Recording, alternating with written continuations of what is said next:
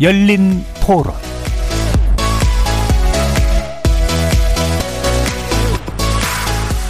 안녕하십니까. KBS 열린 토론 정준희입니다.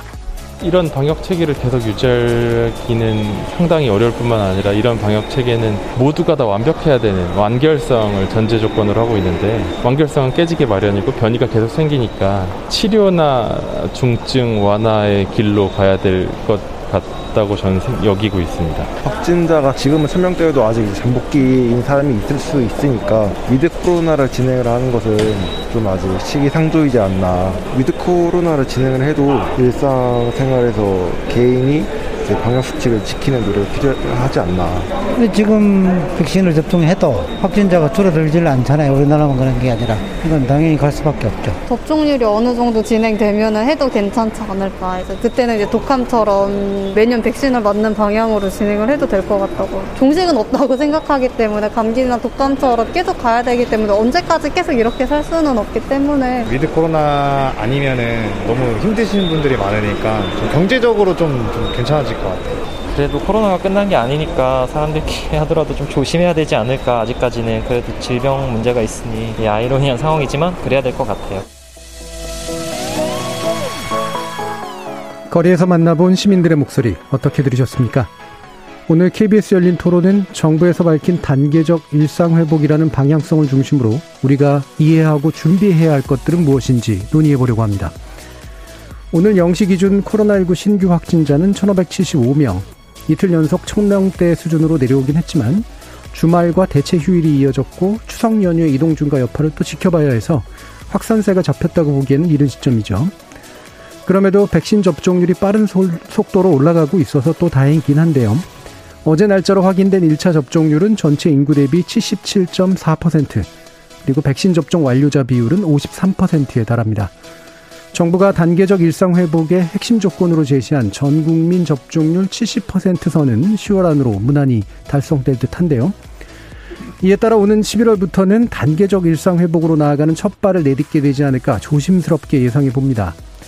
다만 정부는 구체적인 기준이나 내용은 아직 정하지 못했다고 하고요. 추후 전문가 협의 또 사회적 논의를 거쳐서 확정하겠다고 합니다. 2년 가까이 적용해온 사회적 거리두기를 지금까지의 방식으로 지속하기는 대단히 어려워진 게 사실입니다. 하지만 어떤 준비를 하고 어떤 문제를 감당해야 하는지에 관한 우리 사회의 논의 수준은 아직 충분하지 못합니다. 오늘 KBS 열린 토론에서 단계적 방역 완화의 그림은 구체적으로 어떤 모습으로 그려질지, 이를 위해서 우리가 준비하고 결심해야 할 것들은 무엇인지 전문가들과 구체적으로 논의해보는 시간 갖도록 하겠습니다. KBS 열린 토론은 여러분이 주인공입니다. 문자로 참여하실 분은 9730으로 의견 남겨주십시오. 단문은 50원, 장문은 100원에 정보 이용료가 붙습니다. KBS 모바일 콩, 트위터 계정 KBS 오픈, 그리고 유튜브를 통해서도 무료로 참여하실 수 있습니다. 또 이제 콩에서도 보이는 라디오로 만나실 수 있습니다. 시민 논객 여러분의 뜨거운 참여 기다리겠습니다. KBS 열린 토론 지금부터 출발합니다. 살아 있습니다. 토론이 살아 있습니다. 살아있는 토론, KBS 열린 토론. 토론은 라디오가 진짜입니다. 진짜 토론, KBS 열린 토론.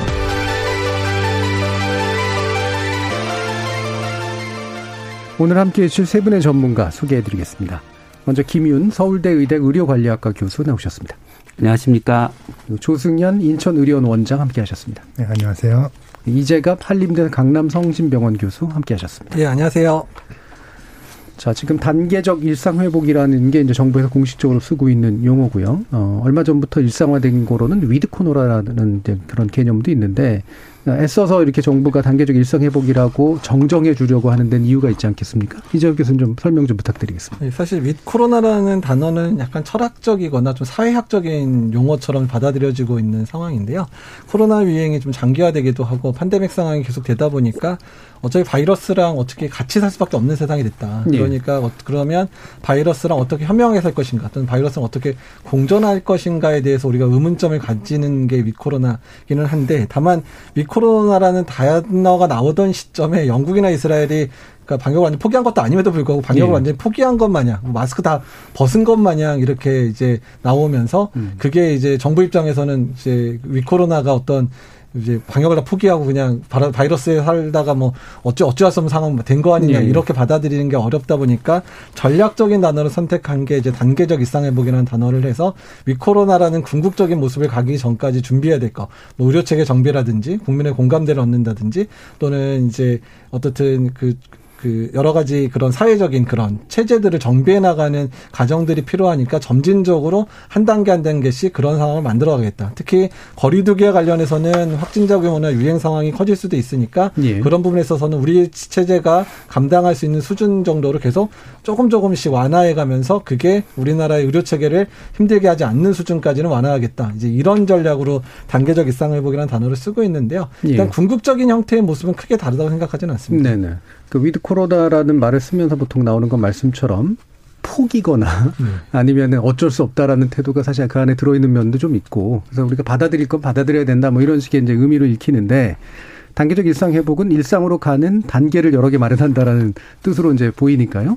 이게 이제 단계가 몇 개나 될 거냐, 어떻게 만들어질 거냐, 결국 그게 중요할 것 같은데 김 교수님은 어떤 식의 이제 생각을 가지고 계신가요? 단계적 일상 회복. 어, 그, 뭐, 위드 코로나라고 부르든지 단계적 일상 회복이라고 부르든지 우리가 이제 현재 사회적 거리두기에 과도하게 의존한 방역 시스템을 네. 지속할 수 없기 때문에 어, 사회적 거리두기는 이제 점진적으로 완화하고 음. 그래서 궁극적으로는 다 아, 관련된 규제가 없어지기를 기대하고 어, 대신 어, 이제 역학조사나 또는 어, 환자를 치료하는 병상이나 인력을 확충해서 어, 확진자가 늘어나는 것에 대비하기도 하고 또는 역학조사를 철저하게 강화하면 사회적 거리두기가 완화되는 효과를 상당 부분 예. 어, 대체할 수 있을 것이라고 기대를 할 수 있기 때문에 어, 새로운 방역 전략, 지속 가능한 방역 음. 전략으로의 전환이라고 이해하는 게 맞을 것 같습니다. 근데 이제 어,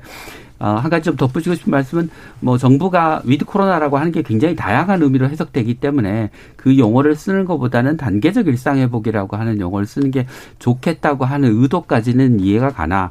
그러면 정부가 생각하는 단계적 일상 회복이라고 하는 것은 구체적으로 어떤 모습인지를 내놓고 어, 이야기를 해야 아, 국민들이나 전문가들이 위드 코로나라는 용어를 더 이상 쓰지 않고 예. 어, 정부가 이야기하는 단계적 일상 회복의 상을 중심으로 해서 어, 논의를 할 텐데 정부가 용어만 제시해 놓고 구체적인 모습을 제시하지 않으니까 이게 어 계속 얘기하면서 위드 코로나 일명 단계적 일상 회복 이런 예. 식으로 두 가지 단어를 동시에 에, 써야 되는 그런 상황 그러면서도 이게 무엇을 의미하는지 명확하지 않은 상황이 지금 계속되고 있는 것 같습니다. 예. 그리고 이제 지속 가능한 방역 전략. 방역은 계속되는 거니까. 예. 다만 그즉 방역의 구성 요소가 나 우선순위나 이런 것들이 좀 바뀌는데 사회적 거리두기의 어떤 이른바 몰빵했던 예, 그런 방식은 아니다라는 이제 말씀이신데 확실히 이제 정부가 어떤 모습을 제시해 줄까 이 부분에 대한 관심도 많은데요. 아마 2부에서 좀 더 자세히 이렇게 논의해 보긴 하겠습니다만 현재와 같은 논의가 이루어지고 있는 지형 또 김, 저 조성현 원장님 또 한번 의견 한번 들어봐야겠네요. 뭐 두 분 교수님이 좀 정확히 지적을 해주셔서 제가 뭐 특히 추, 추가할 말은 없는데 결국은 이제 어, 두 가지인 것 같습니다. 하나는 현재 같은 방역으로서 이것이 음, 더 이상 확산되는 것을 막는 것이 과연 가능한가 하는 예. 문제. 특히 델타 바이러스라는 게 등장함으로 해서 이게 무증상 감염자가 굉장히 많아지고 지금 같은 강력한 거리두기만 갖고 숫자가 줄지를 않고 있잖아요.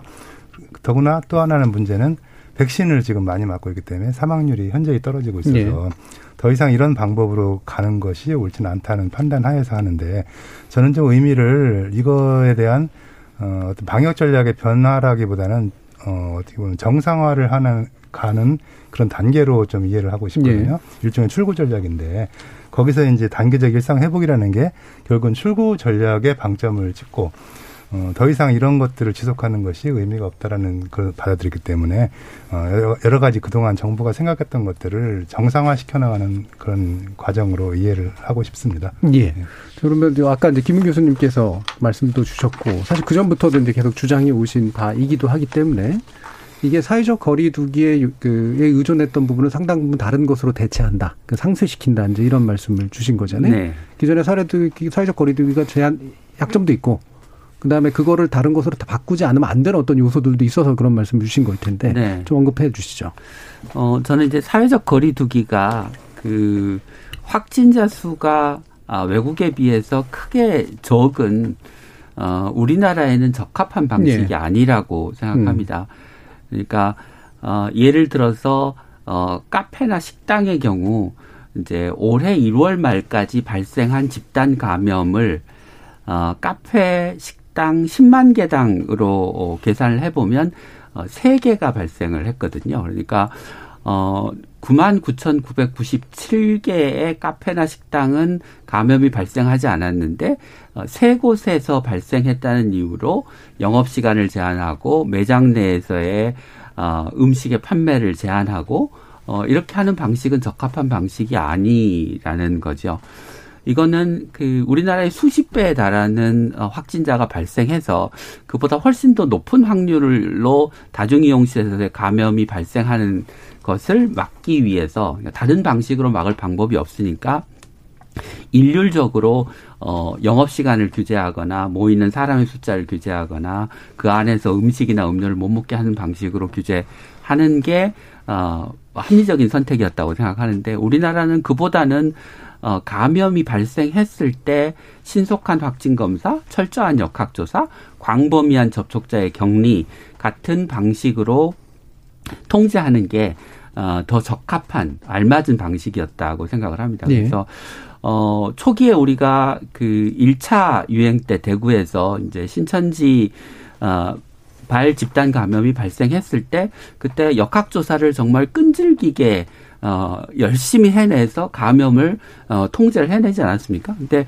어, 그때의 방식을 지속적으로 살려가는 게 어, 맞았다고 생각하는데 언젠가부터 어, 역학조사는 뒷전이 되고 어, 감염자 수가 늘어나는데 어, 보건소의 방역 인력은 늘어나지 않고 그대로 유지하고 그러니까 역학조사와 접촉자 격리는 허술해지고 그로 인해서 N차 감염이나 대규모의 집단 감염으로 어, 발전하게 되고 그렇게 해서 늘어난 확진자 수를 어떻게 보면 사회적 거리두기를 어, 오랫동안 강력하게 하는 방식으로 통제해 오지 않았냐라는 예. 거죠. 그러니까 결국은 어, 우리 확진자 수에 맞지 않는 방식, 어, 그 효과 대비 너무 많은 사회적 비용이 들어가는 방식이었다. 음. 아, 그게 어, 무분별하게 미국과 유럽에서 하는 방식을 너무 우리가 차용한 게 아니냐라는 어, 생각이 듭니다. 예. 저는 여기서 예, 조금. 좀 다른 생각을 예. 하는데요. 근데 1차 유행하고 2차 유행은 집단 발병의 소스가 명확했던 측면들이 있습니다. 그러니까 1차 유행은 거의 90% 이상이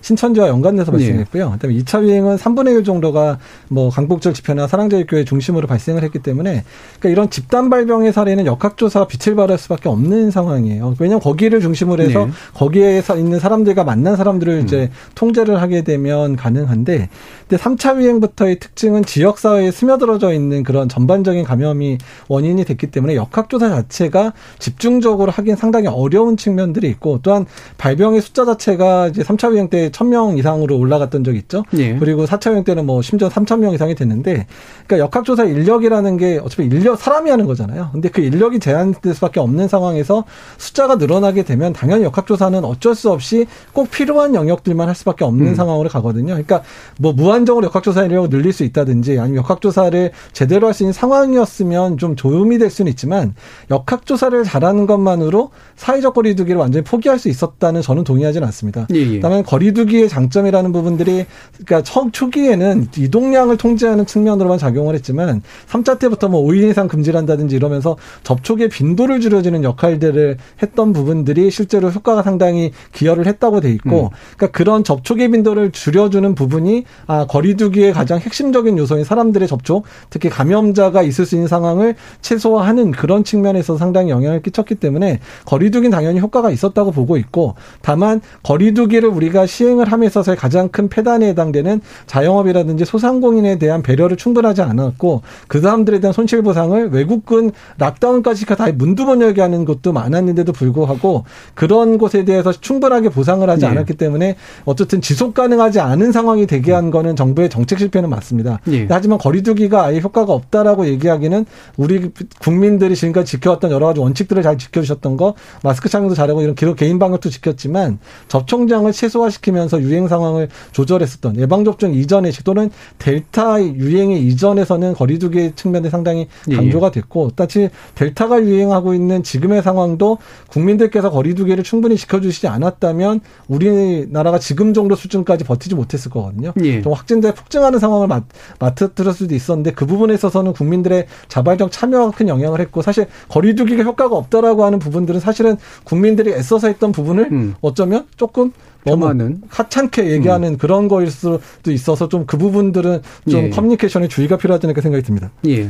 그러니까 제가 거리두기가 효과가 없다 이렇게 얘기한 건 아니고 그러니까 거리두기가 우리의 어, 적은 수의 확진자가 발생하는 상황에 적합한 방식이 아니고 어, 그로 인한 사회적 피해와 확진자 수를 줄이는 효과를 비교했을 때 효과 대비 비용이 너무 컸다라는 어, 말씀을 드리고 싶은 거고요. 그러니까 어, 그 역학조사로 모든, 어, 확진자 수를 완전히 통제할 수 있다. 또 이렇게 드리는 말씀도 아니고, 그러니까 역학조사의 효과 플러스 사회적 거리두기의 효과로 확진자 수를 줄일 수 있는데, 우리가 역학조사의 어, 역량을 늘리고, 그러니까 보건소에 이제 역학조사 인력을 늘려서 지금보다 훨씬 더 어, 철저하게 조사하고 신속하게 격리를 했다면 확진자의 숫자를 어, 지금보다 더 많이 통제할 수 있었을 거고 그만큼 사회적 거리두기에 대한 의존도를 낮출 수 있었다. 예. 그러니까 사회적 거리두기를 조금 더 짧게 하거나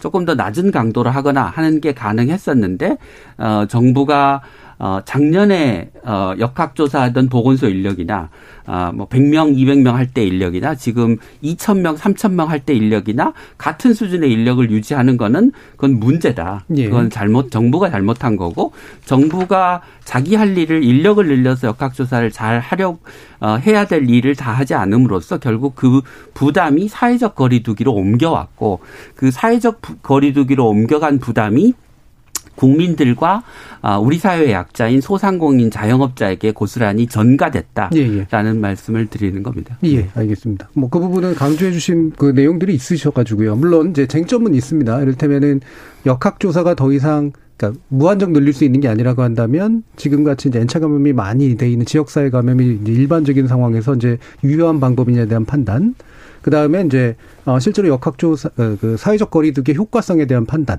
네, 비용 대비 이제 효과가 낮아지고 있다는 데선 동의하고 계시는 건 네. 맞는 것 같고요. 그 부분에 쟁점 좀 남아 있긴 하는 것 같은데요. 네. 어, 뭐그 자체를 풀기보다는 현장에서 조승현 원장님 보시기에 이런 사회적 거리두기 위주의 어, 시스템이 이제 아무래도 부하가 또 많이 걸렸을 거 아니에요?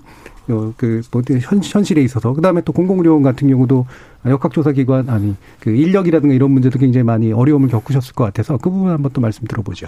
음, 뭐, 어, 뭐 예를 들면은 제가 어제도 공원을 산책을 하는데 예. 혼자 걷는 사람들이 다 마스크를 끼고 땀을 뻘뻘 흘리면서 걷고 있는 거죠.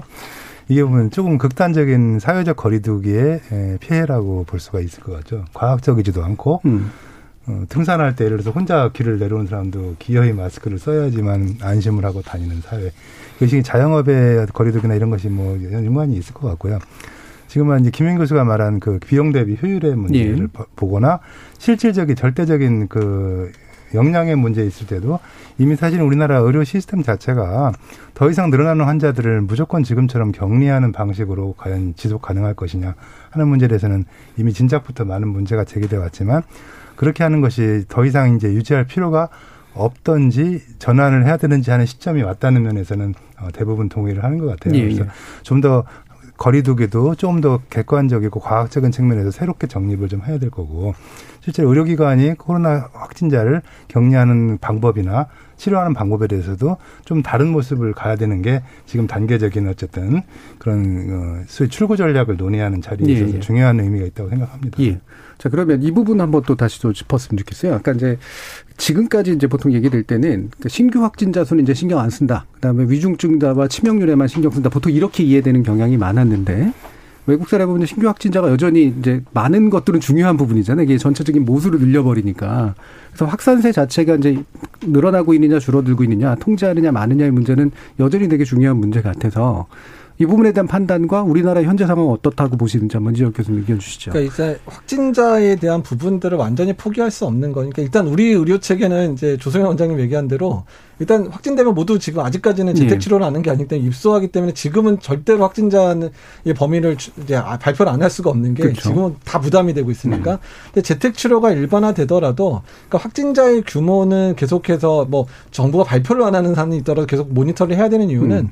확진자가 늘어나게 되면 당연히 일정 포션의 그 중환자 또는 입원 환자 이렇게 발생을 하기 때문에 그게 예측치가 되거든요. 음. 다만 예방 접종률이 올라가면 그 퍼센트가 줄긴 줄죠. 음. 하지만 그럼에도 불구하고 절대 숫자는 감당 가능한 숫자로 통제하려면 그러니까 지금 지금 수준이 3천 명 정도의 수준의 확진자가 나와서 그 중에 그뭐 입원 환자, 네. 중환자를 보면 이 정도라면 예방 접종률이 음. 더 올라가면 5천 명 수준이어도 그 퍼센트가 유지가 된다 그러면 괜찮은 거잖아요. 근데 음. 어쨌든 절대 숫자를 알아야지 일단 그 부분이 계산이 되는 네네. 거고요. 또 두 번째는 입원 환자나 중증 환자 되게 1주 또는 2주 있다가 발생하니까 지금의 유행 상황 통해서 의료 체계를 준비하려면 확진자 규모는 계속 모니터링 할 수밖에 없다는 거예요. 근데 다만 네. 예전보다는 확진자 수에 덜 민감하게 할 수 있는 정책들은 만들어야 된다는 얘기고 음. 확진자 수가 늘어나더라도 의료 체계가 정비가 돼 있고 준비가 돼 있다 그러면 일단 감당한 가능한 수준이 될 수는 있으니까 그 부분을 잘 조정하다 보면 음. 그러니까 그래서 우리가 감당한 수준 정도의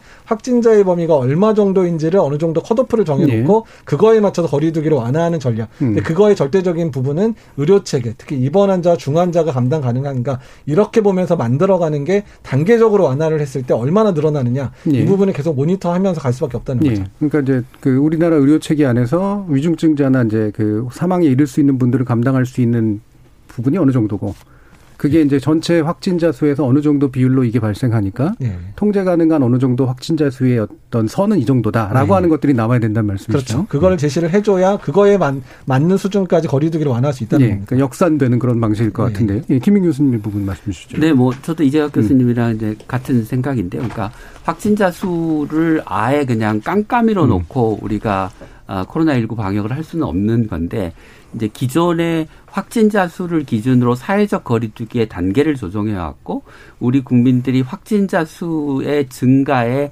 굉장히 민감하게 반응하시기 때문에 그렇죠. 네. 그 숫자를 지금 어, 계속 발표 하거나 음. 또는 그것을 예전의 사회적 거리두기 단계와 연관시켜서 생각하는 어, 일이 계속해서 반복되면 우리가 어, 새로운 방역의 시스템, 뭐 단계적 일상 회복, 위드 코로나로 어, 전환하기가 어려우니 어, 확진자 수를 발, 집계는 하더라도 매일 발표하지 말고 예를 들면 일주일에 한 번 더군다나 요즘 같은 경우는 뭐 요일에 따라서 확진자 수가 크게 한 천 명 이상 차이가 음. 나니까요. 그렇죠. 예, 그런 일별 변동을 가지고 또 일희일비할 필요도 없어서 그냥 어 계속해서 집계하되 어 일주일에 한 번쯤 발표하고 일주일에 발표하면서 어그 이후에 발생할 위중증 환자의 어 숫자를 고려해서 대비하고 어 그런 시스템이 되면 되지 않을까 싶습니다. 그래서 확진자 숫자를 집계하지 말자라고 하는 게 그냥 물리적으로 집계하지 음. 말자는 뜻이라기보다는 확진자 수라고 하는 그 숫자에 너무 어, 우리의 방역 시스템이나 우리 사회가 어, 민감하게 좀 얽매여 있기 때문에 네. 그 얽매여 있는 확진자 수의 덫으로부터 좀 벗어나자라는 그런 의미로 이해하시면 될것 네. 같습니다. 그래서 그런 부분이 이제 아마 또 이후로도 이제 위드 코로나에 관련된 또는 단계적 일상 회복에 관련된 오해를 깨는 데 이제 굉장히 중요한 포인트들일 것 같은데요. 일단 이제 그 자세한 내용을 하기 전에 전환 시기에 관련해서 더 일렀어야 된다는 분도 계실 테고 지금 정도면 적당하다는 분들도 계실 테고 아직은 시기상조다라고 생각하시는 분들도 계실 텐데 그 부분에 대한 판단도 한번 들어보도록 하죠. 조성현 원장님부터 한번 말씀 주실까요? 어, 예, 뭐 전문가 영역에서 볼 때는 백신이 지금 뭐 상당히 음. 많이 이제 보급되고 있고 어쨌든 백신은 앞으로 급속도로 확산될 거기 때문에 예. 시기적으로는 적당하다고 봅니다. 어, 단지 제가 모두에 말씀드렸다시피 출구 전략으로서의 개념은 사실 늦은 것 같아요. 예. 매우 늦은 것 같습니다. 음. 그 부분이 무척 아쉽지만 그건 후반에 또 말씀드릴 예. 예. 기회가 있을 것 음. 같아서 음. 저는 적절한 시기라고 예. 생각합니다. 출구 전략을 구체적으로 짜서 뭔가 적용시키는 건 좀 늦었다. 네. 다만 이제 백신 접종률 기준으로 보면 지금 정도는 고민해 보는 건 맞다. 네. 예. 김민 교수님. 어, 우리가 이제 치명률과 사망자 숫자를 관리하는 것을 중심으로 이제 방역 체계를 전환한다고 하면 그 50대 이상의 고위험군에 대한 접종률이 높아지면 어, 치명률을 떨어뜨리는 효과는 대부분 예. 다 달성한다고 볼 수 있습니다. 물론 더 높으면 좋지만요. 지금 이제 어 1차 접종률 기준으로 어 대개 한 어, 10월 10월 중순 뭐 10월 어, 중순쯤에 예상되는 그 50대 이상의 접종률이 한 93%뭐 그런 정도 되니까요. 상당히 높은 수준으로 이제 올라가 있다고 생각합니다. 그래서 어 저는 이제 그 치명률을 떨어뜨리는 것을 떨어뜨리는 효과가 어느 정도 보장이 된다고 하면 이제 9월 말 10월 초쯤에도 위드 코로나로의 전환이 가능하지 않았을까라고 네. 생각하는데 어 워낙 지금 그뭐 예를 들면 세, 어, 생활치료센터에 입소해서 전환하는 것을 재택치료로 전환하거나 어, 의료 체계를 재편해서 확진자 수가 늘어나고 중환자가 늘어나는 것에 대비할 수 있는 어, 민간 공공병원이 다 같이 참여하는 시스템을 갖추거나 음. 또는 보건소의 방역 역학조사 인력을 늘려서 어, 거리두기를 를 완화하더라도 어, 늘어나는 확진자 수, 확진자 수가 늘어나지 않도록 역학조사를 강화하는 것 같은 이런 준비가 너무 안 되어 있기 때문에 지금 음. 어, 지금 뭐 당장 전환을 하는 것은 어, 가능하지 않다고 생각합니다. 음, 그래서 그러니까 다시 말씀드리면 어, 접종률을 기준으로 보면 미드 코로나 전환이 가능한 조건이 마련되어 음. 있는데 다른 어 그 재반 위드 코로나를 위한 준비를 정부가 아직 충분히 해 놓은 상태가 아니기 때문에 어 그것을 준비하기 위한 시간이 필요하고 예. 어 그래서 어 시간이 더 필요하긴 한데 아무리 늦어져도 11월 초 중순을 넘기면 이게 겨울의 5차 유행과 맞물릴 수 있기 때문에 아무리 늦어도 11월 초에는 시작을 해야 된다 음. 이렇게 생각합니다. 예. 그 백신 접종률 기준만으로 보면은 뭐 적용했어도 마땅하나. 네. 근데 준비 정도가 안 돼 있기 때문에 네. 시간을 벌어야 되는데 네. 11월까지 11월 뒤에까지 가서는 안 된다. 네. 예. 이재욱 교수님. 그러니까 저는 그러니까 그 시기를 못 박는 게 오히려 더 위험하다는 생각을 예. 사실을 해요. 그러니까 어차피 우리나라가 지난번에 이제 4단계의 그 모임, 사적 모임의 기준을 이제 6시 이후에 이제 수- 수도권 같은 경우는 미접종자 둘에 접종자 4명, 예. 뭐 그다음에 6시 이전은 4명에 2명에서 6명으로 늘린 것 자체가 이미 이 코로나 전략, 단계적 일상회복의 전략의 방향성을 보여주는 걸 이미 시작이 됐거든요. 읽혔죠. 근데 정부가 그러니까 이제 김용 교수님 얘기하신 대로 단계적 일상회복의 로드맵을 제시를 안 한 상황에서 날짜만 못 받고 있는 게 오히려 저는 위기라고 생각을 하거든요. 음. 왜냐하면 뭐 뭐라도 보여주면서 이렇게 되면 이렇게 할 거고 뭐라고 이렇게 하는 거를 보여줬으면 그 시기에 아무리 뭐를 해도 이 정도는 지켜가겠구나 국민한테 인식을 주면 되는데 11월 이후엔 뭔가 할 것처럼 계속 얘기를 하는데 그림을 안 보여주니까 어 그러면 11월 이후에는 우리는 영국처럼 마스크 다 벗고 뭐 축구장 6만 명씩 모이고 이스라엘처럼 그냥 뭐 아무 데나 음. 다 가고 이런 상상을 계속하게 만드는 부작용이 지금 발생을 예, 예. 하고 있거든요. 근데 그렇게 우리가 좀 실패했던 경험이 언제냐면 7월에 예방접종 충분히 고위험군 60대 이제 1차 접종 거의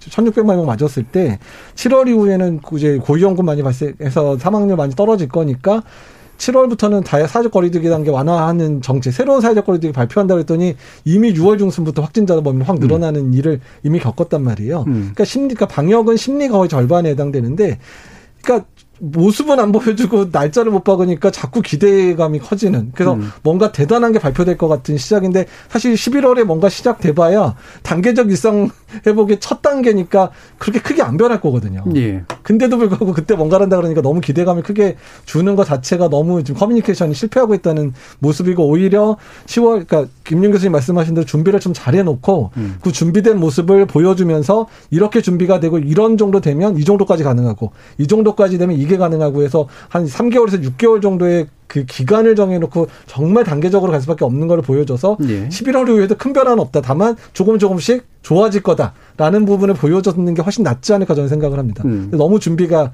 늦어졌다는 게 너무 안타깝다는 거죠. 예. 그러니까 예, 11월 초에 시작을 하려면 지금 정부가 정부안을 내놓고 예를 들면 전문가들이나 이해 당사자들이나 국민들로부터 어, 의견을 받아서 그걸 계획을 수정 보완하고 또 시작을 하려면 그냥 아무 준비 없이 시작할 수 있는 게 아니니까 어 하나씩 하나씩 그 사이에 준비를 해 나가고 이런 모습을 보여줘야 될 텐데 지금 정부가 가진 그림을 내놓지도 않고 있고 어그 뭐 병상을 확충하거나 어, 제가 재택 치료를 준비하거나 또는 보건소의 방역의 인력을 늘리거나 이런 것과 관련해서도 가시적인 조치들이 지금 별로 이루어지지 않고 있어서 어, 재택 치료는 이제 시작은 한다고 하는데 너무 좀 허술하게 시작하고 있는 어 있어서 예. 굉장히 보는 사람을 불안하게 만들고 있거든요. 그러니까 어, 계획도 발표 안 해, 준비를 잘 하고 있는 것 같지도 않아.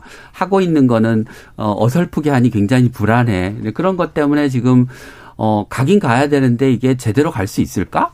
어, 이런 그, 어, 우려, 의구심을 지금 갖게 하는 게 현재 상황인 것 같습니다. 예. 그러니까 일정보다는 내용 또는 준비 정도가 중요하다. 아마 뭐 10분 다 공감하고 계실 내용이긴 할 텐데요. 이게 또 이제 그 뭔가 이렇게 그 집행하는 기관들에서는 시점을 정해야 되고 그 다음에 또 국민들의 입장에서 보면 언제부터 한다는 거야? 뭐 이런 거에 대한 궁금증이 있으니까 저 결국 일자 문제로 자꾸 이제 논의가 집중되는 그런 경향이 생기는 게 또 불가피한 면도 좀 있는 것 같습니다. 그래서 그거에 그걸 상쇄시키기 위해서 어떤 내용들을 채울 것인가 이게 아마 오늘 이야기하는 핵심적인 주제들이 될 텐데요.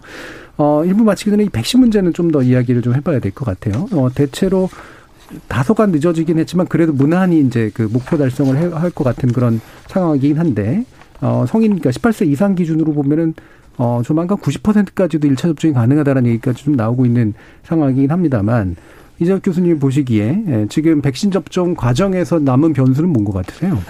네, 일단은 이제 백신 접종에 국민들께서 동참해 주셨던 부분들. 그러니까 음. 사실은 이제 3, 4월에 이상 반응과 관련된 여러 가지 과도한 언론 보도 때문에 접종률, 접종 동률이 거의 60%까지 떨어졌는데 실제 지금 접종 완료 예상이 90%를 넘는 상황까지 간 거는 예. 사실 대단한 성과기는 하고 이건 사실 국민들이 움직여 주시지 않았으면 할 수 없었던 일이기 때문에 음. 되게 당, 되게 중요한 부분인데 다만 앞으로 계속 숙제는 어떻게 될 거냐면 미접종자들을 어떻게 관리할 건가가 계속 숙제가 될 수밖에 없습니다. 특히 예. 60세 이상이 한 100만 정도 가 접종을 안 했고요. 그다음에 20대가 지금 계속 20에서 50대도 접종을 하니까 아마 최종 완료가 되면 한 300만, 400만이 접종을 안 한 상태. 그리고 네. 그다음에 10에서 17세 이제 접종 이제 시작하지만 음. 11세 미만 인구까지 합치면 거의 한 900만 정도는 예방접종 안 한 상태로 네. 우리나라 갈 거란 말이에요. 어쩔 수 없이 못 맞은 사람과 음. 안 맞은 사람을 구분해서. 근데 사실은 델타 변이의 가장 큰 문제는 전파력이 매우 강하기 때문에 그냥 그 900만 안에서도 계속 그렇죠. 유행을 일으키고 일부 접종자에서의 효과가 떨어지는 그룹에서의 유행이 일어나게 되면 유행은 계속되는 상황들이 벌어질 거고 특히 미접종자에서 유행이 커지게 되면 뭐 똑같은 거죠. 중증 네. 환자 늘어나고 그 병상에 부담 그렇죠. 주는 건 똑같이 되는 부분이기 때문에 그러니까 미접종자를 어떻게 안전하게 보호할 건가에 대한 부분들 또한 최대한 접종을 어떻게 더 그나 한 명이라도 더 접종에 동참할 수 있게끔 하는지가 앞으로의 계속된 숙제가 될 거라는 생각이 듭니다. 예. 그래서 보통 이제 70%와 이제 집단 면역 이 개념 초기에 많이 썼었는데 사실 이제는 이제 그런 그런 네. 수치를 가지고 얘기하는 건 사실 안 맞는 상태가 된 건 확실히 좀 맞는 것 같은데 미접종자를 어떻게 되도록이면 줄일 거냐 사실 이 부분인데 네. 그래서 이제 뭐 이게 이걸 인센티브라고 얘기는 합니다만 백신 패스 얘기를 하잖아요. 근데 이게 거꾸로 역으로 차별이 될 수도 있겠다라고 하는 그런 것도 충분히 있을 수 있어서 일단 조승현 원장님 견해 한번 여쭤볼까요?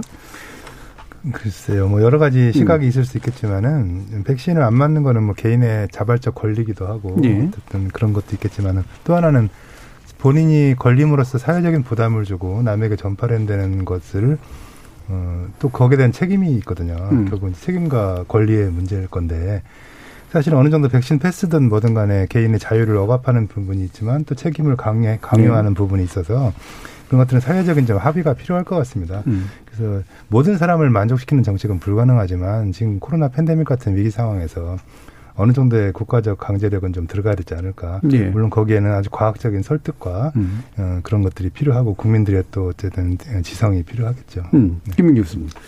그러니까 우리가 차별이라고 이야기할 때는 그 기회를 주지 않고 음. 그 기회가 있어서 있었으면 내가 무언가를 할 수 있었는데 그걸 못한 것을 근거로 해서 어 다른 대우를 하는 것을 이제 차별이라고 예. 얘기하는데요. 백신 접종의 경우에는 전 국민이 모두 다 맞을 수 있는 기회를 어 이제 다 준 거니까요. 백신을 거기서 맞고 안 맞고는 이제 개인의 선택이었고 어 그런데 백신을 안 맞으면 어 나도 감염될 위험이 있고 다른 사람한테 감염을 전파실 위험 시킬 위험이 있기 때문에 어 고위험 시설이나 이제 감염 위험이 높은 다중이용 시설에 어, 출입을 제한한다고 하는 게 그게 이제 차별이라고 얘기를 해야 될까라는 예. 생각이 하나 들고요. 두 번째는 이제 우리가 어, 사회적으로 코로나19에 어, 감염 확산을 막기 위해서 어, 여러 가지 조치들을 해야 되지 않습니까? 그러면 백신 패스를 안 하면 사회적 거리두기를 계속해야 될 수도 있. 지 않겠습니까? 음. 그러면 그 피해는 다중이용 시설을 운영하는 소상공인 자영업자가 피해를 져야 되는데, 그러니까 어, 백신을 맞고 안 맞고의 개인의 선택도 중요하지만 백신을 안 맞는 사람이 어, 아무런 제한도 받지 않고 다중이용 시설을 이용할 수 있게 하는 대가는 다중이용 시설이 영업 시간을 제한받고 사람의 모임 숫자가 제한되고 뭐 확산자가 감염자가 늘어나면 아예 문을 닫을 수도 있는 상황이 벌어지는 거라 어그 백신 접종 안 한 사람이 어, 행동의 제약을 받는 것과 다중이용 시설의 음. 문을 닫는 것 중에 뭐가 사회적으로 더 네. 어, 정의로운 방식이라고 음. 생각하냐면 어, 개인의 기회를 줬기 때문에 백신을 접종하지 않은 사람한테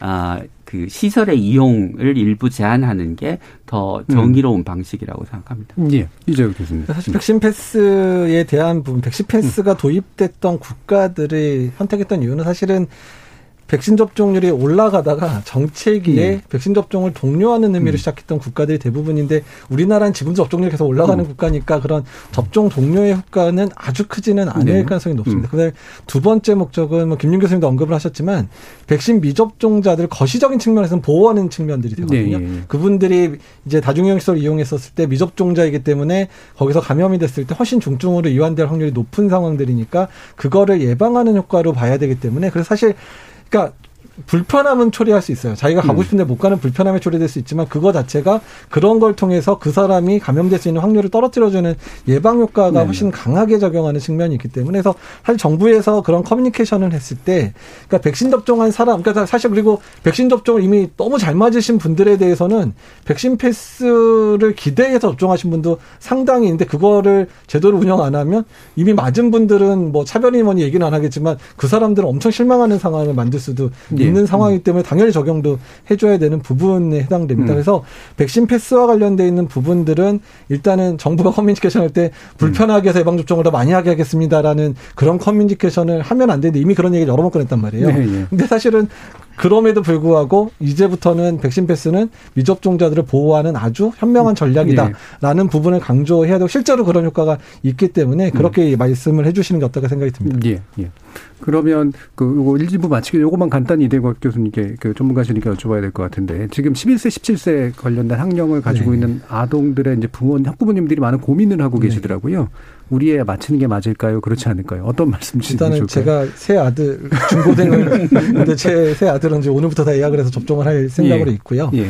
일단 아이들이 접종에 의한 이상 반응과 음. 그다음에 이제 유익 에 대한 측면만 고려하면은 비슷할 수 있고 조금 이익이 음. 살짝 높지만 더 중요한 거는 사회적 비용이 해당. 아이들이 네. 학교를 그다음에 아이들이 여러 가지 사회 활동을 조금 더 자유롭게 음. 할수 있다는 부분까지 고려하면 저는 당연히 예방 접종이 중요하다고 네. 생각을 하고 유익이 있습니다. 훨씬 더 크다. 예. 예.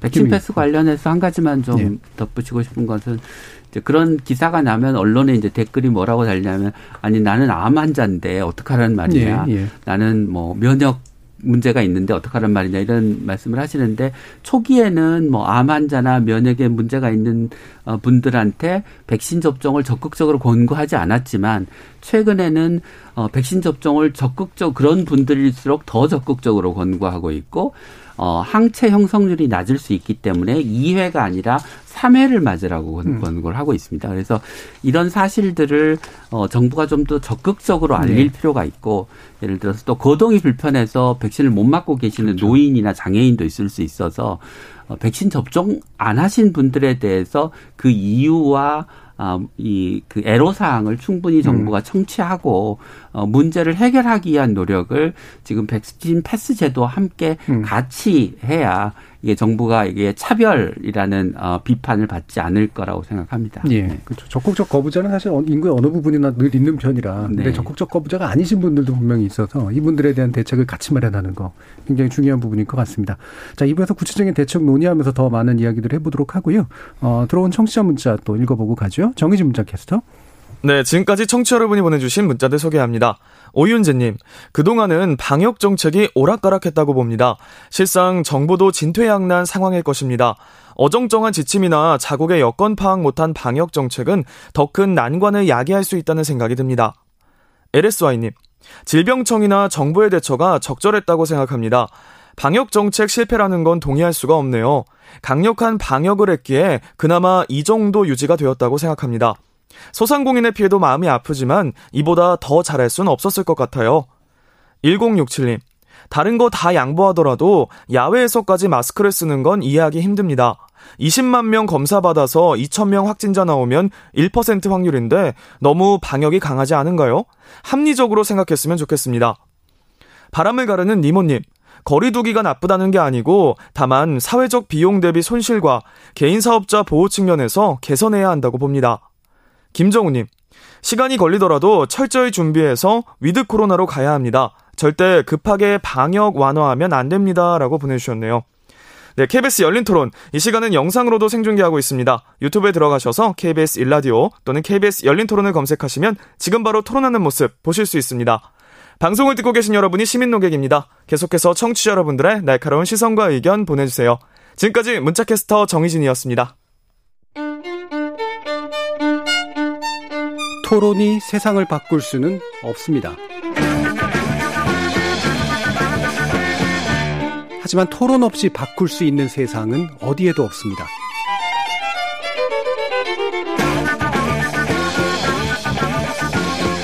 세상의 선한 변화를 갈망하는 당신. 정답이 아니라 질문의 힘을 믿는 당신. 우리 KBS 열린 토론에서 만납시다.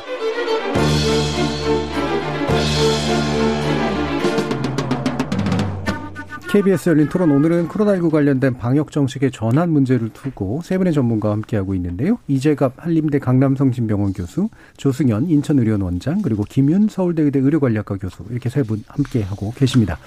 자 그러면 이제 대책을 논의하는 데 있어서 아무래도 의료기관 관련된 문제를 가장 먼저 좀 짚지 않을 수 없을 것 같은데 어, 조승현 원장님, 공공의료기관은 더 어려움도 더 클 것 같기도 하고 어, 그다음에 여러 가지 병상 확보에 관련된 문제나 인력 확보에 관련된 문제들 지난번에 나오셔서도 한번 또 말씀 주셨습니다만 네. 어떤 걸 좀 짚어주실 수 있을까요?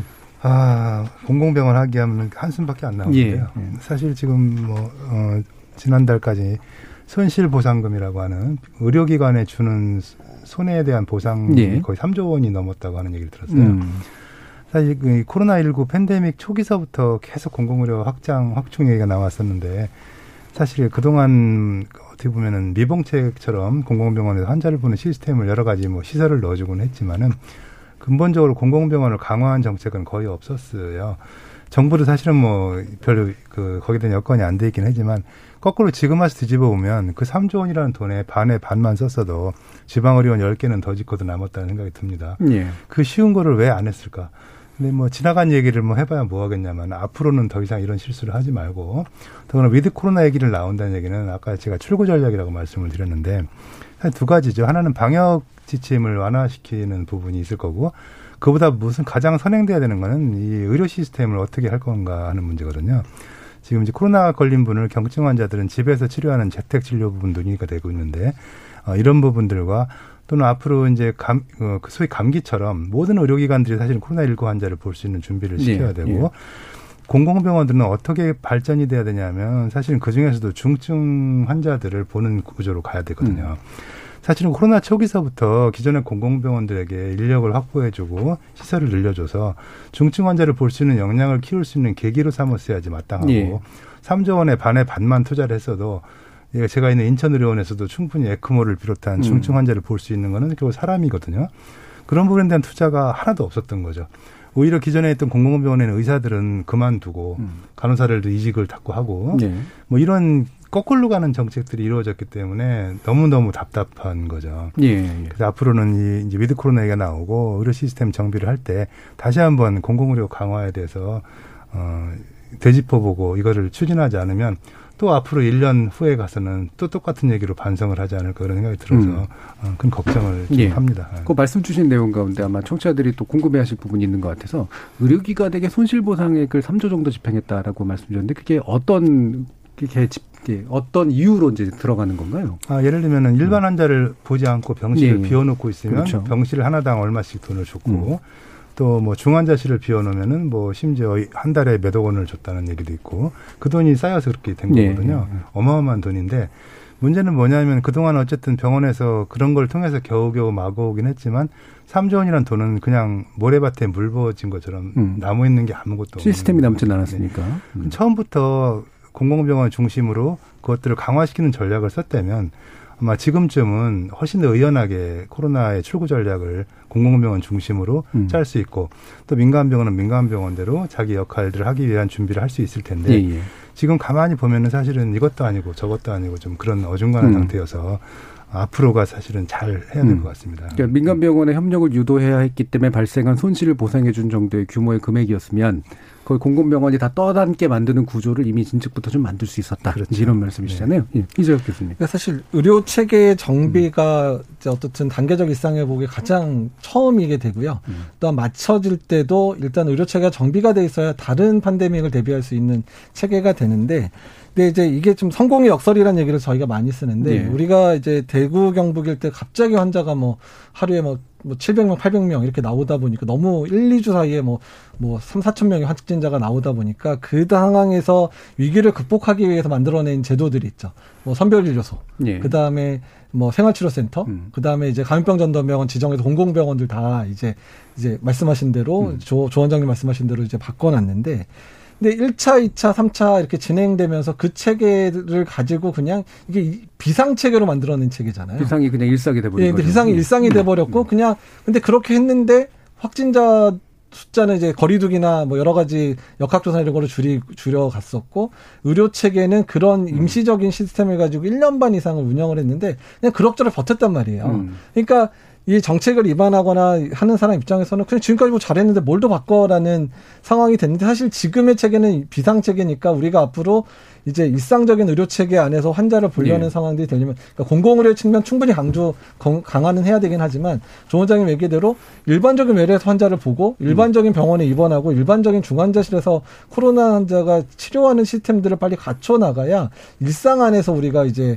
환자 그 의료 체계가 돌아가는데 아직까지 비상 1년 반, 1년 8개월 동안 계속 그대로 머물렀다는 게 사실 되게 안타깝고요. 특히 확진자 위주의 전략을 할 수밖에 없었던 생활치료센터 사실 제가 초기에 제안 제안을 했었던 제도긴 네, 네. 하지만 그러니까 이제는 생활치료센터도 이제 해제하고 국민들이 집에서 치료받아도 안전할 수 있다라는 음. 그런 공감대도 얻고 또 그럴 만한 충분한 준비를 해서 해서 확진자 숫자에 너무 얽매이지 않게끔 해주는 그런 상황들을 만들어야지 되는 부분이고 그 다음에 선별진료소 계속 진단만 하고 있거든요. 음. 계속해서. 음. 근데 어느 진료가 진단만 하고 치료는 딴 데 가서 어디 들어가서 네, 네. 치료를 독감 수준까지는 아니더라도 호흡기 감염병은 지금까지 그래 본 적이 한 번도 없는데 이게 너무 정상 이게 음. 정상인 것처럼 받아들이는 상황이 됐는데 이제 진단과 치료도 외래 중심에서 가능한 경증 환자는 음. 가능하게 만들어주는 거 그리고 일반적인 모든 병원에 코로나 환자 그러니까 호흡기 감염병 환자가 안전하게 치료받을 수 있는 공간을 만들어놔야 네. 어떤 유행이 오고 어떤 상황이 되고 또 매년 겨울마다 독감이 오더라도 계속해서 확진자 그런 그 호흡기 감염 환자가 안전하게 치료받을 수 있는 공간을 이번에 만들어 놓으면 그건 몇, 십 년 동안 쓸 수 있거든요. 음. 그래서 이제 그런 일상적인 의료 체계로 빨리 전환을 해야 그러면 늘어나는 확진자의 숫자도 감당할 수 있고 늘어나는 입원 환자라든지 중증 환자도 감당할 수 있는 그런 형태가 만들어지기 때문에 이번 기회에 중간 단계는 필요합니다. 가도기적인 중간 단계는 필요하지만 궁극적으로 6개월에서 1년 사이에 우리가 가지고 있는 원래 의료 체계 안에서 코로나 환자를 진료할 수 있게끔 빨리 전환하는 게 필요하고 그리고 공공의료기관을 정상화 시켜줘야 음. 공공의료관이 소외되거나 취약한 계층을 진료했었던 네. 그 역할들이 코로나 환자 때문에 지금 많이 축소됐거나 못하고 있는 부분도 빨리 회복시켜 드려야 되는 측면들도 있거든요. 음. 또 그런 것도 다 감당할 정도로 공공의료관도 충분히 늘려야 되기도 하지만 그래서 네. 그런 부분까지 이번에 아예 마스터 플랜을 짜서 1, 2년 동안에 단계적으로 바꿔가는 그런 전략이 필요할 거라 생각을 하고 네. 있습니다. 그러니까 검사 진단부터 이제 치료까지 관리까지 다 이제 뭐 민간이건 이제 공공이건 간에 원스톱으로 해결할 수 있는 체계를 이제 짜야 네. 되고 사실 또 증설도 필요한 부분도 있고 훈련도 필요한 부분도 있을 텐데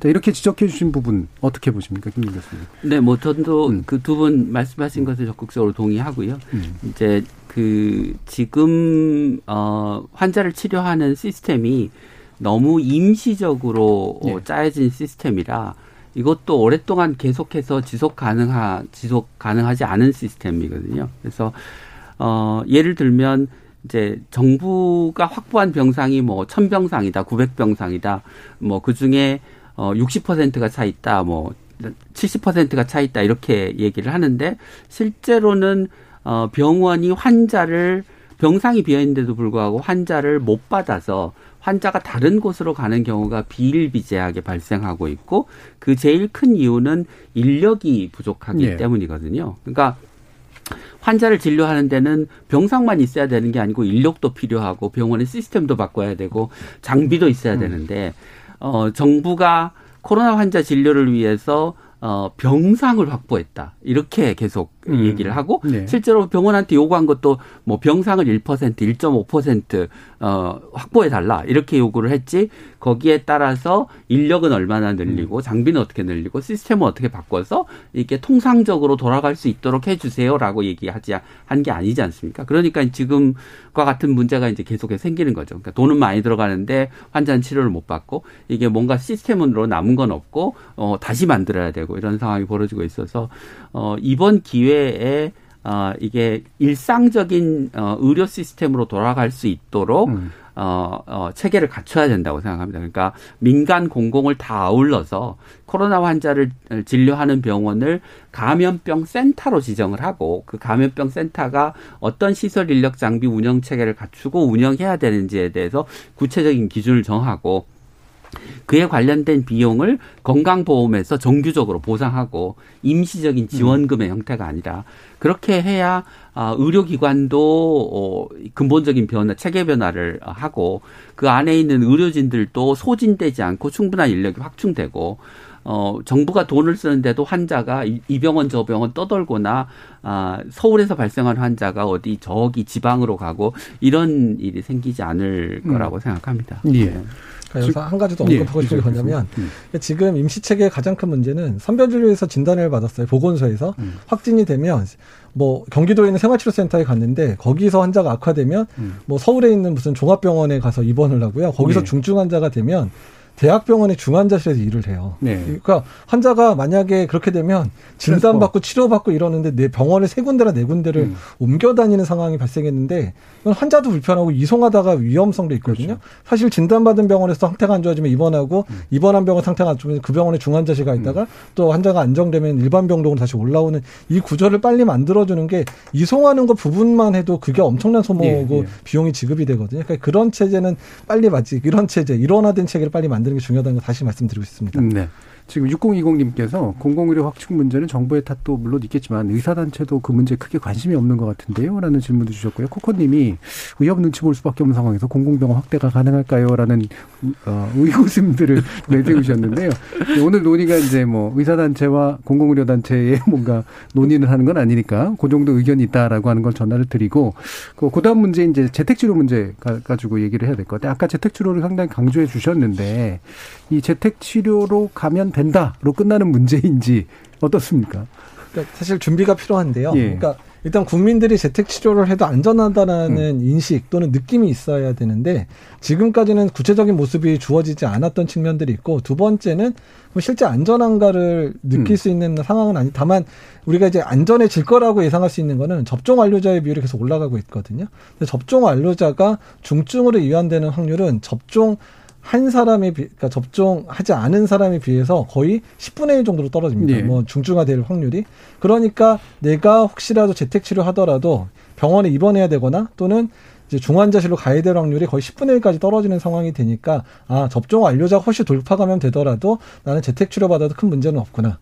그리고 바이러스의 배출 자체도 접종 그러니까 델타 때문에 사실 접종 그러니까 감염 초기에는 바이러스 배출량이 많다고는 돼 있지만 실제 배양을 해보면 미접종자에서의 배양 확률도 높고 이제 바이러스의 전파력이 훨씬 높다고 돼 있어서 음. 전파 확률도 상당히 낮으니까 아 그래 예. 미- 접종자가 걸리는 경우는 집에서 치료받아도 남한테 가족한테 전파할 확률도 많이 떨어지는구나. 음. 근데 거기다가 하나 더 주어진다면 지금 현재 경증 환자 고위험군에게 투여할 수 있는 여러 치료제들, 그러니까 뭐 항체 치료제라든지 아니면 이제 미국에서 조만간에 긴급 승인돼 있는 경구약제 같은 게 나온다면 경구약제 주면서 집에서 이거 효과 좋으니까 바이러스 감소 효과도 있으니까 이것만 잘 드시면 뭐 중증도 본인도 안 가는 것뿐만 아니라 가족들의 전파도 줄일 수 있습니다라고 하는 안심이 되는 여러 가지 조건들을 만들어주면 국민들도 적극적으로 동참하실 거라고 예상을 하고 있거든요. 그래서 네. 그러한 여건들을 만들면서 좀 강하게 이제 어필을 해서 그래서 모든 시설에 입원하는 수준 정도를 최대한 완화시키고 다만 여건이 안 돼서 가족들이나 이런 이제 집안이 좁거나 화장실이 뭐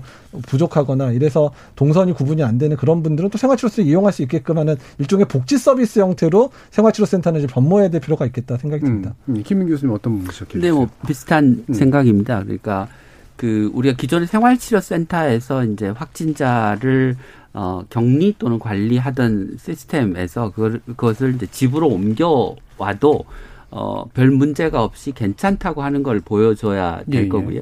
그러면 어, 집에서 격리하는 환자를 관리하기 위한 어, 이제 관리 주체가 필요할 텐데 그게 이 기존에는 뭐 보건소가 하던 역할 또는 생활치료센터를 운영하던 기관이 하던 역할을 어, 의료기관이 하는 것으로 전환해야 어, 확진자 수가 늘어나더라도 우리가 감당 가능하고 또 보건소는 역학조사에 좀 집중할 수 있고 이런 여건이 마련될 것이기 때문에 어, 의료기관이 집에서 격리하고 있는 확진자의 상태를 지속적으로 모니터링하고 필요하면 뭐 이송이나 아, 뭐 입원이나 이런 조치들을 이제 취할 수 있도록 하는 음. 그런 체계를 갖추는 게 어, 중요하다고 생각합니다. 그리고 이제 경기도를 중심으로 해서 어, 재택 치료를 시스템을 상당 기간 운영을 해왔기 때문에 네네. 어, 그 시스템을 이제 성공적으로 좀 전국적으로 확산하면 되지 않을까. 근데 음. 이제 어, 경기도는 보건소가 운영의 주체였던 반면에 전국적으로 활산할 때는 의료기관이 운영의 주체로 전환돼야 된다는 점이 좀 차이는 있을 것 같습니다. 음, 예. 그 관련해서 경험이나 아니면 또 지켜보신 바가 있으신가요, 조승희 원장님? 어, 아직은 뭐 재택치료에 대한 음. 경험은 없고요. 음. 근데 뭐 지금 이제 우리나라 의료 체계를 가만히 보면 우리나라가 방역도 성공을 했지만 이 정말 어 낮은 수준의 공공적인 의료 시스템을 갖고 버텨온 이유가 하나가 예. 병상이 굉장히 많다는 거거든요. 음. 전 세계에서 뭐 가장 많은 나라고 또 그만큼 우리나라 국민들은 조금만 이상이 있어도 다 입원을 하는 걸 당연하게 생각합니다. 음.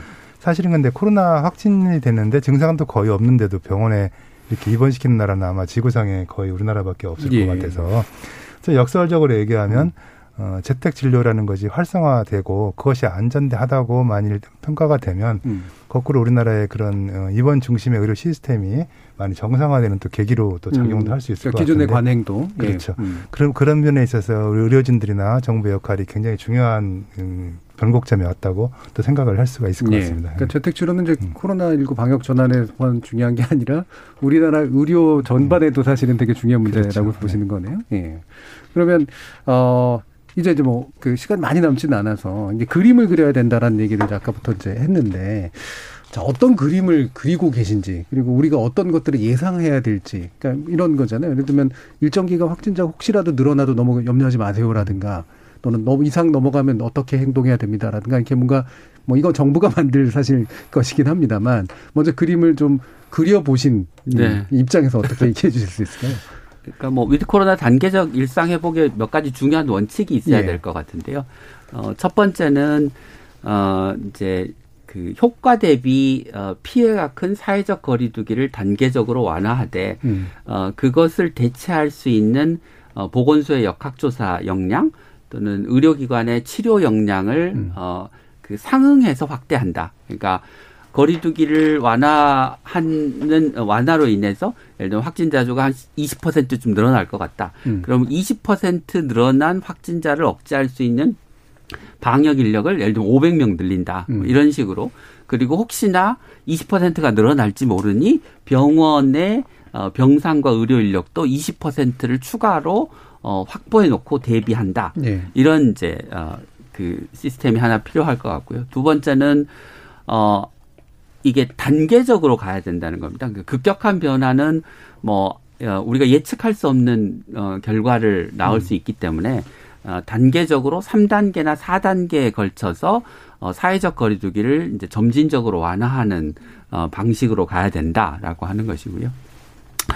어, 이제 우리가 어, 충분한 그 대비를 하고 어, 보건소의 뭐 역학조사 인력을 늘리면 확진자 수를 크게 늘어 증가시키지 않고도 이제 어, 위 코로나로의 전환이 가능할 거라고는 생각하는데 이제 한 가지 어, 좀 그 염두에 두셔야 되는 것은 어, 이재갑 교수님께서도 앞에서 말씀하셨지만 뭐 전 국민의 80% 또는 심지어는 90%가 접종을 한다고 해도 예. 늘 천만에서 한 천오백만 정도는 어, 감염의 위험이 그렇죠. 있는 예. 인구 집단입니다. 그러면 한 1,500만 중에서 뭐 하루에 3,000명, 뭐 5,000명, 한 만 명쯤의 확진자가 발생하는 거는 있을 수 있는 일이거든요. 음. 그리고 그게 어, 위드 코로나로의 전환 때문이 아니라 시기적으로 12월, 1월이 되면 이게 재유행의 시기가 올 거고 그 재유행의 시기에 확진자 수가 급격하게 늘어나는 현상이 발생할 네. 수 있기 때문에 이게 위드 코로나의 전환의 결과로서 확진자가 늘어나는 게 아니라 재유행의 사이클로 인해서 확진자가 늘어날 수 있다라고 네. 생각합니다.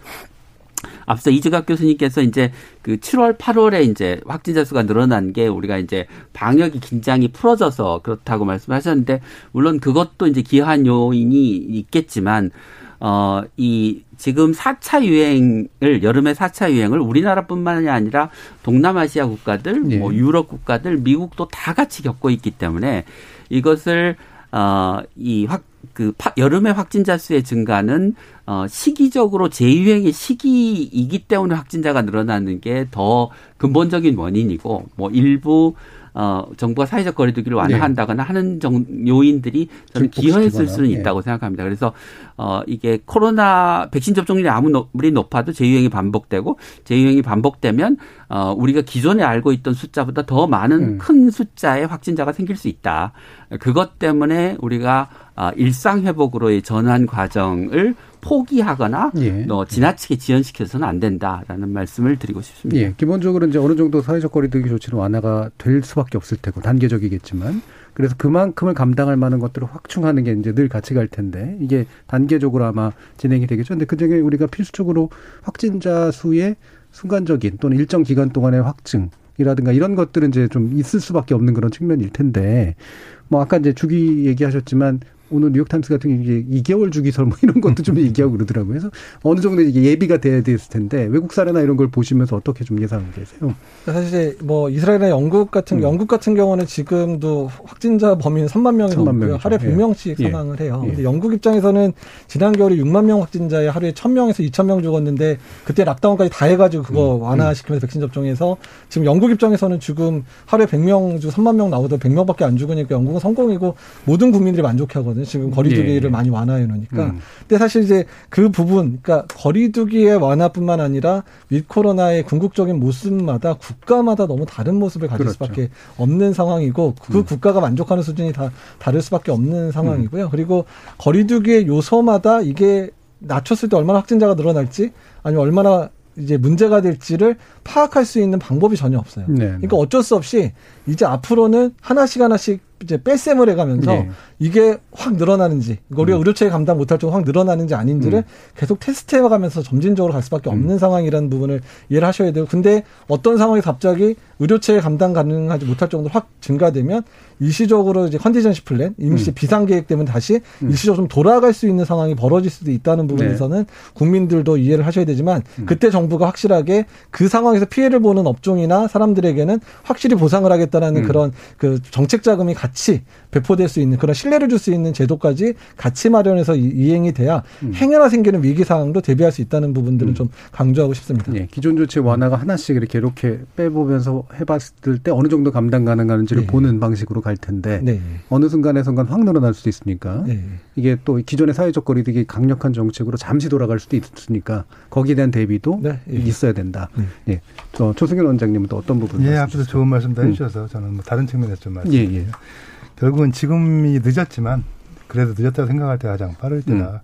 출구 전략이라는 거는 결국은 끝나는 게 아니고 미래에 대한 비전을 실현하는 착수점이라고 볼 예. 수가 있기 때문에 지금은 그, 그동안에 잘못됐던 부분 중에 하나인 공공병원에 대한 강화 부분을 이제 시작해야 되지 않나 싶어요. 예. 특히 감염병 사태는 이거 끝나, 끝나는 게 아니고 앞으로 계속 될 거나 또는 올 거기 때문에 지금부터라도 각 어, 공공병원들을 감염병을 대응하는 세, 어, 센터 중심적인 병원으로 키우려는 노력이 필요하고 그런 의미에서 정부에서 지금 만들고 있는 뭐 감염병 전문 병원이라든지 음.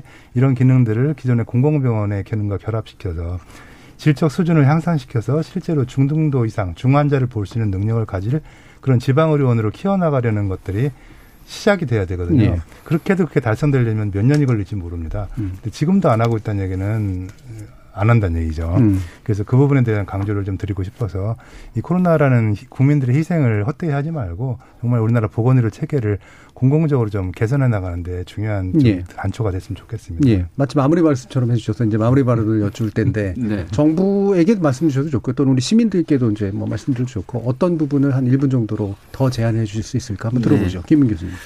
그 저는 이제 앞으로의 방역은 정부가 일방적으로 어떤 방침이나 지침을 정하고 그것을 어, 우리 사회나 우리 국민이 따르는 방식보다는 훨씬 더 좀 국민들이 어, 참여해서 방역 사회 전체에 영향을 미치는 방역의 어떤 형태, 모양, 전략을 어, 정해 나가는 방식이 좋지 않을까라는 생각입니다. 그래서 어, 그렇게 해야 예를 들면 어, 사회적 거리두기로 피해를 본 어, 소상공인이나 자영업자도 혹시나 나중에 정말 확진자 수가 급증됐을 때 정말 굵고 짧은 사회적 거리두기를 통해서 어, 급격한 증가세를 꺾고 그 다음 단계에 또 우리가 어, 정상화의 길로 어, 접어든다고 할 때 동의해 주실 수 있을 것 같거든요. 그래서 어, 지, 지금이라도 정부가 저는 어, 그 위드 코로나의 전환 전략에 관한 로드맵을 좀 내놓고 어, 다양한 그 뭐 전문가, 국민, 이해 당사자들의 어, 얘기들을 들어가면서 어, 방역의 어떤 방향성을 예. 잡아 나갔으면 하는 바람입니다. 네. 예. 조승영 원장님. 뭐 아까도 말씀드려서 음. 사실은 뭐 중요한 거는 어, 어떤 정부의 비전을 제시하고 음. 국민들의 신뢰를 이끌어내고 그리고 때로는 과감하기도 하면서도 소통을 하는 이런 음. 어, 전향적인 작전이 필요할 것 같고요. 예. 국민들은 국민들 나름대로 어떤 집단 지성을 가지고 음. 정부가 좀 하는 일을 믿고 어, 합리적인 수준에서 따라가주는 역할들을 해야 될 것 같습니다. 그래서 이 뭐 아까도 얘기했지만 이 사태를 정말로 보람 있게 앞으로 미래에서 아 코로나 19를 팬데믹을 통해서 대한민국이 이렇게 바뀌었다라는 어, 그런 모습을 좀 봤으면 참 좋겠습니다. 예. 과감하고 전향적이면서 또 소통하는 자세. 뭐 이런 것도 굉장히 강조해 주셨네요. 이재혁 교수님. 예, 사실 1년 8개월의 유행 상황 속에서 가장 도, 이제 가장 빛났던 거는 국민들이었거든요. 국민의 참여 또한 백신 접종에서도 국민이 너무 잘 참, 참여해 주셔서 했었던 국민이 지금까지 사실 지금의 상황을 끌어왔는데 주역이었습니다. 그래서 이제 앞으로 윗 코로나 또는 단계적 일상 회복이라는 게 이제 코로나의 마지막 상황에 있어서 가장 중요한 앞으로의 우리나라 1, 2년을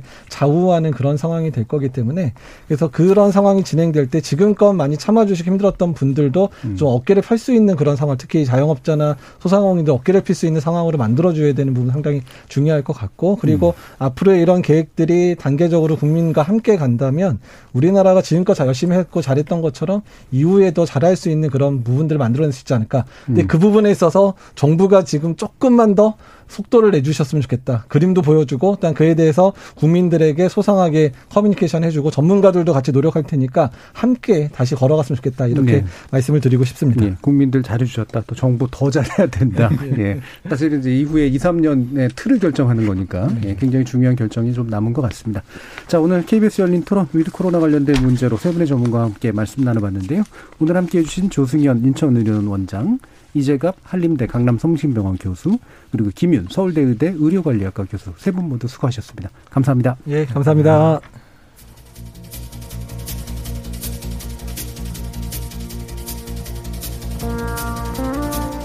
코로나19 방역 정책의 성공적인 전환을 위해서는 방역 전문가들 사이에서 어느 정도 합의가 이루어져야 될 것이고 정책 결정자들의 로드맵, 설명, 그리고 책임선이 명확해야 될 것이고 무엇보다 우리 시민들의 충분한 이해와 동의가 또 필요할 것입니다.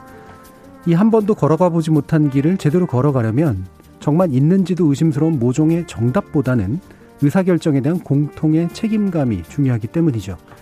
방역을 둘러싼 모든 것이 정쟁의 단골 소재가 되고 언론이 그걸 언제든 증폭시킬 준비가 돼 있는 행태가 반복된다면 상황은 전과 다르지 않거나 오히려 더 나빠질 게 뻔하지 않겠습니까? 참여해주신 시민 논객 여러분 감사합니다. 지금까지 KBS 열린 토론 정준이었습니다.